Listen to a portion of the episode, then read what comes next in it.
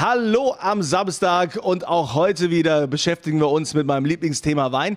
Diesmal seid ihr dran. Ich habe euch ja gesagt, wir machen hin und wieder immer mal so eine Frage-Antwort-Runde und ihr hattet die Möglichkeit über wein.rpa1.de eure Fragen zu schicken und die Beantwortung kommt gleich.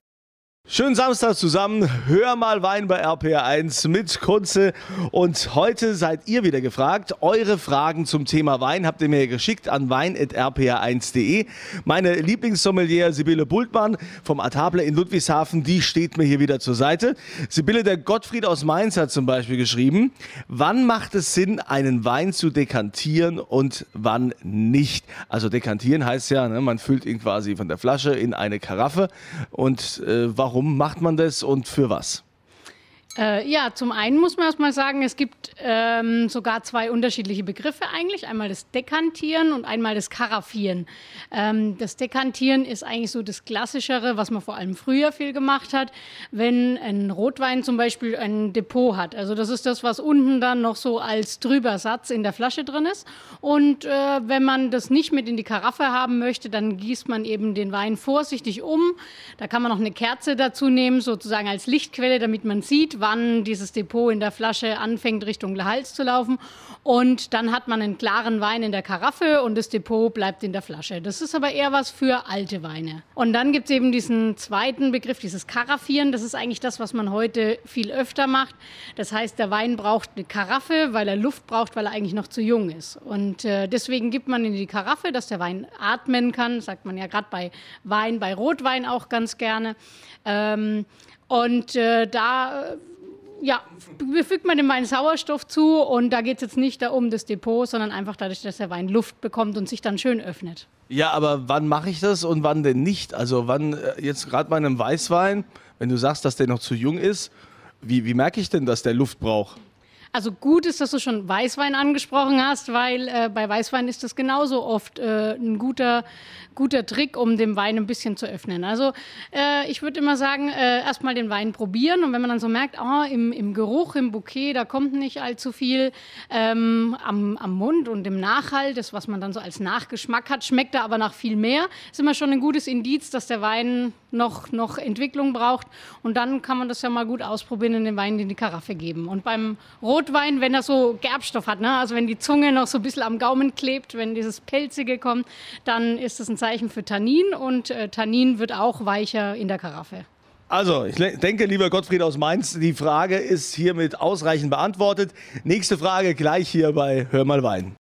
Hallo am Samstag, willkommen bei Hör mal Wein bei RPR1 mit Kunze und heute seid ihr wieder dran. Ich sorge dafür, dass eure Fragen beantwortet werden. Ihr habt ja geschrieben an wein.rpr1.de. Sibylle Bultmann, meine Lieblingssommelier vom Atable in Ludwigshafen, hat immer die passenden Antworten. Jetzt auf die Frage von Oliver aus Pünderich.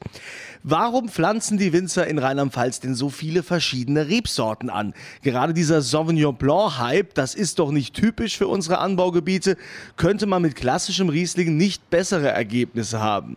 Sibylle, du bist gefragt.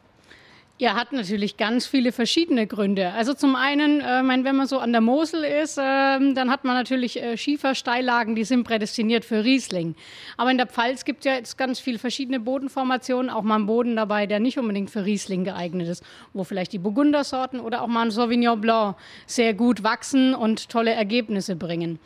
Zum anderen ähm, trinkt natürlich nicht jeder gerne Riesling. Dementsprechend ist es für einen Winzer oft ja auch interessant, ein vielfältiges Angebot zu haben und dadurch äh, vielleicht mit einer Sorte wie Sauvignon Blanc, die sehr stark im Kommen ist, einfach äh, ja, neue Kunden dazu zu gewinnen.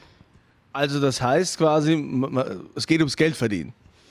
Es geht ums Geld verdienen auf der einen Seite, es geht ums Portfolio. Also äh, es ist ja auch äh, spannend, äh, eine vielfältige, äh, ein vielfältiges Angebot zu haben. Vielleicht muss es nicht immer Sauvignon Blanc sein, aber es kann ja auch mal eine Rotweinrebe sein äh, und es kann vielleicht eine Rebsorte sein, die besser auf Hitze reagiert. Ich meine, wir sehen ja mit einem Sommer äh, wie letztem und der kündigt sich ja auch wieder so an, müssen die Winzer vielleicht ja für die Zukunft auch reagieren, weil ähm, so eine Rebsorte, bis die äh, von der Pflanzung bis in den Ertrag kommt, dauert es ja mal schnell 10, 20 Jahre und äh, von daher muss der Winzer immer ein bisschen in die Zukunft gucken auch. Also auch hier die Frage beantwortet. Äh, gleich geht es äh, um Weißweine aus Rheinhessen, dass die immer teurer werden. Aber äh, hört ihr dann gleich bei mir hier bei Hör mal Wein. Das Hör mal Wein am Samstag hier bei RPR1 mit Kunze und es ist ja euer Hör mal Wein, denn ihr habt wieder jede Menge Fragen eingereicht an wein.rpr1.de. Diesmal von Vera aus Alzey. Sie schreibt, Weißweine aus Rheinhessen werden gefühlt immer teurer. Wenn ich sehe, dass ein Riesling vom Weingut Keller aus Flörsheim-Dalsheim 1800 Euro erzielt hat, warum? Was ist daran so besonders? In welchem Verhältnis steht das? Gut, ich frage eine, die sich mit Wein besonders gut auskennt kennt, meine Lieblingssommelier Sibylle Bultmann vom Altable in Ludwigshafen. Was sagst du zu Vera? Äh, ja, eine, eine super spannende Frage und äh, natürlich auch eine sehr komplexe Frage. Werde ich auch im Restaurant immer wieder darauf angesprochen, wie kommt der Preis für eine Flasche Wein zustande? Und äh, letztendlich ähm, muss natürlich erstmal der Wein super gut sein. Also das Weingut Keller produziert äh, grundsätzlich absolute Spitzenweine.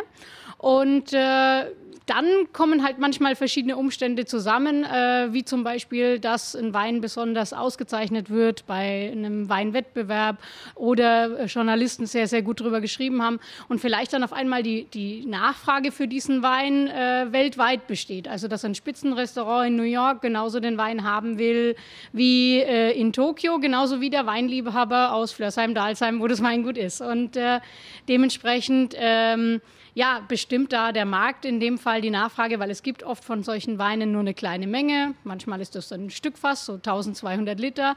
Und äh, die müssen dann auf die ganze Welt verteilt werden. Und dann treibt es natürlich den Preis nach oben.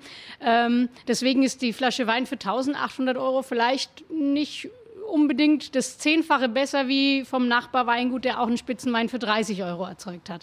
Dass man für eine gute Flasche Wein, ich sag mal zumindest mehr wie 3,50 Euro auf den Tisch legen muss, weil der Winzer den ja auch mit sehr viel Aufwand produziert haben muss, das ist klar. Aber diese Spanne ich sag mal, von 5 bis 5.000 Euro ist natürlich äh, ganz ordentlich. Okay, also Vera, ich hoffe, die Frage ist beantwortet. Letzte Frage kommt gleich von Iris. Es äh, geht um eine Rotweinempfehlung für den Sommer. Ist vielleicht für euch alle sehr interessant. Reden wir gleich drüber hier bei Hör mal Wein. Hör mal Wein, herzlich willkommen am Samstag. Hier ist RPR1 mit Kunze und ihr habt ja jede Menge Fragen mir wieder gestellt an wein.rpr1.de und die möchte ich mal wieder beantworten, beantworten lassen von meiner Lieblingssommelier Sibylle Bultmann vom Artable in Ludwigshafen.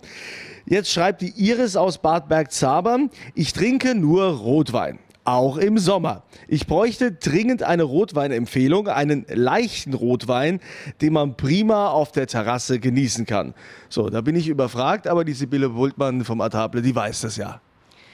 Ja, also grundsätzlich äh, finde ich da keinen Widerspruch drin. Äh, wenn man in mediterrane Weinregionen geht, da wird auch äh, den ganzen Sommer über Rotwein getrunken, weil das dort der wichtigste Wein ist.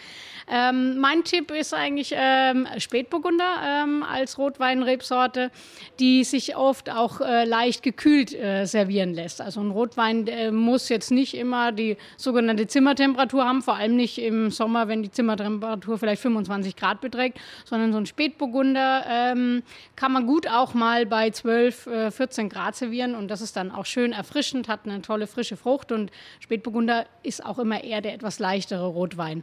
Äh, es gibt aber auch äh, Rebsorten, die für sowas gut geeignet sind. Äh, zum Beispiel die Mencia-Traube in Spanien, in Galicien. Auch ein kühleres Gebiet und äh, das ergibt auch äh, tolle frische Rotweine. Wo man aufpassen muss, ist mit dem Tannin. Das hat man beim Dekantieren vorhin schon das Thema. Die Gerbstoffe, wenn man den Wein kühlt, äh, werden prägnanter. Also wenn ein Wein viel Gerbstoff hat und man serviert den kühl, dann schmeckt man nur noch Tannin irgendwann. Also hoffe ich, dass ich auch jetzt diese Frage damit äh, beantwortet habe von der Iris aus Bad Bergzabern. Und äh, ich sammle ja immer eure Fragen. Wenn ihr wieder was habt, was euch einfällt zum Thema Wein, meldet euch gerne bei mir an wein.rpr1.de. In diesem Sinne vielen Dank, Sibylle, und euch allen ein schönes, weinseliges Wochenende.